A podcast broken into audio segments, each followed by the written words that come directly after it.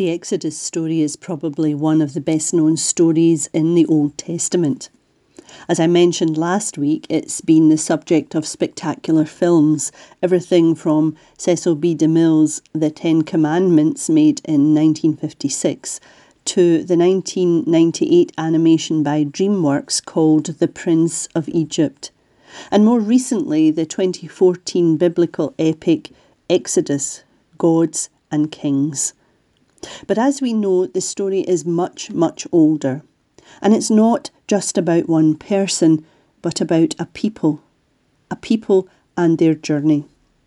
And I think it's important for us to realise that this was a multifaceted journey.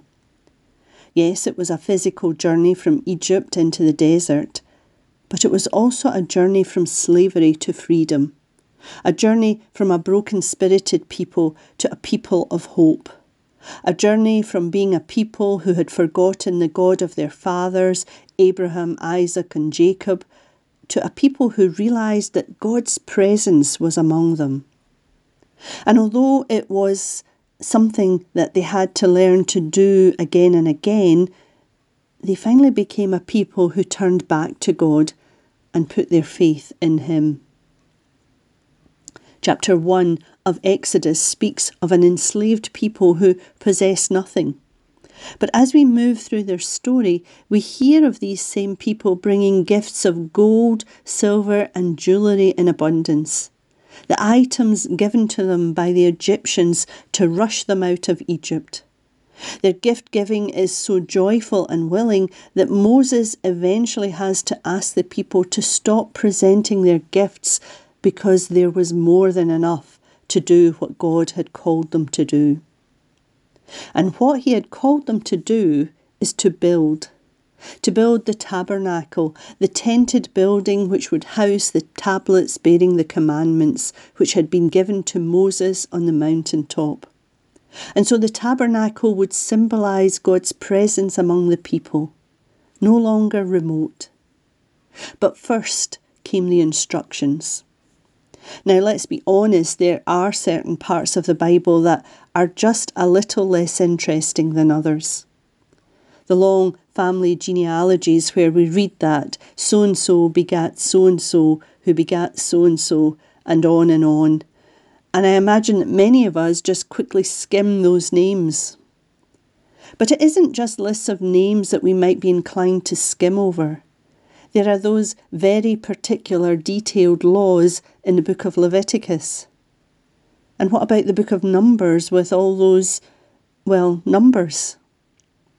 Now, I mention this because almost a third of the chapters of the book of Exodus is a bit like that, with very detailed instructions not only about how the tabernacle has to be built, the types of wood used, etc., but also what the furnishings were to be the priestly garments, and even a recipe for incense. And in the midst of all the fine print and details, we meet two craftsmen Bezalel of the tribe of Judah and Oholiab of the tribe of Dan. Now, we don't know much about the two main figures, but we do know about their family members, and we know that they were skilled artisans. But we also read something else that is significant. Bezalel is called by God to his task. We also read that he is filled with the Spirit of God, reminding us that he is doing God's work. But even Bezalel, with his divine calling and with all his skill, couldn't do it alone, nor was he expected to. He needed a companion, a co worker, a colleague, and so Oholiab was called too. Now, don't think that these two men alone would construct everything from the tent to the Ark of the Covenant that would house the stone tablets, to the lampstand, the table, the altars, the clothes, and prepare the first batches of incense. There would be more who would contribute to bringing God's mission to fruition. Now, as I read this section of Exodus, it made me realise that this is the way it's always been. not up to the one or the two or even the few, but it being about team effort.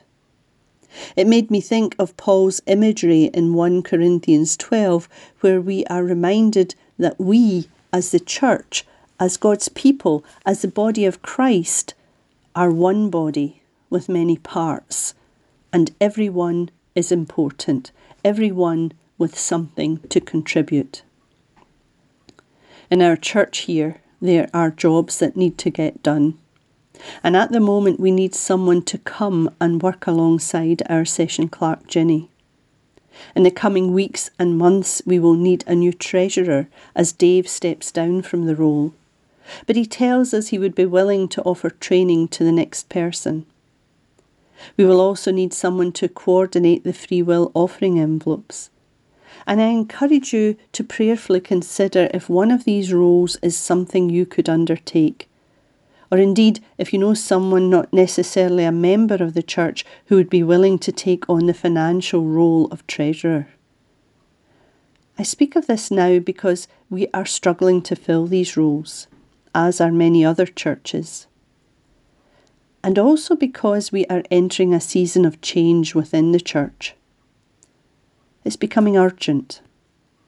In the coming weeks, we will be looking at this in more detail as we are asked by our presbytery, who are drawing up a plan which will outline the future of each congregation in our area, to consider the future of our church and our buildings as we look through the lens of five marks of mission agreed by this year's General Assembly. And what are those five marks of mission? Well, they are to proclaim the good news of the kingdom to teach, baptize, and nurture new believers, to respond to human need by loving service, to seek to transform unjust structures of society, to challenge violence of every kind and pursue peace and reconciliation, and to strive to safeguard the integrity of creation and sustain and renew the life of the earth. Now, as we reflect on the reading from Exodus, perhaps the most significant teaching of all is that with the tabernacle, God is no longer the faraway, holy other on the mountaintop. God is with the people day by day as they journey. And for us as Christians, we give thanks that in the person of Jesus Christ, God, Emmanuel, has come to be with us.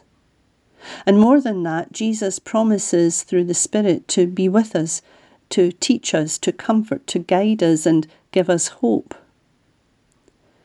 As we continue our own journeys through life with our challenges, with our highs, and with our lows, as we journey as a congregation with our challenges, highs, and lows, the good news is that we are not alone.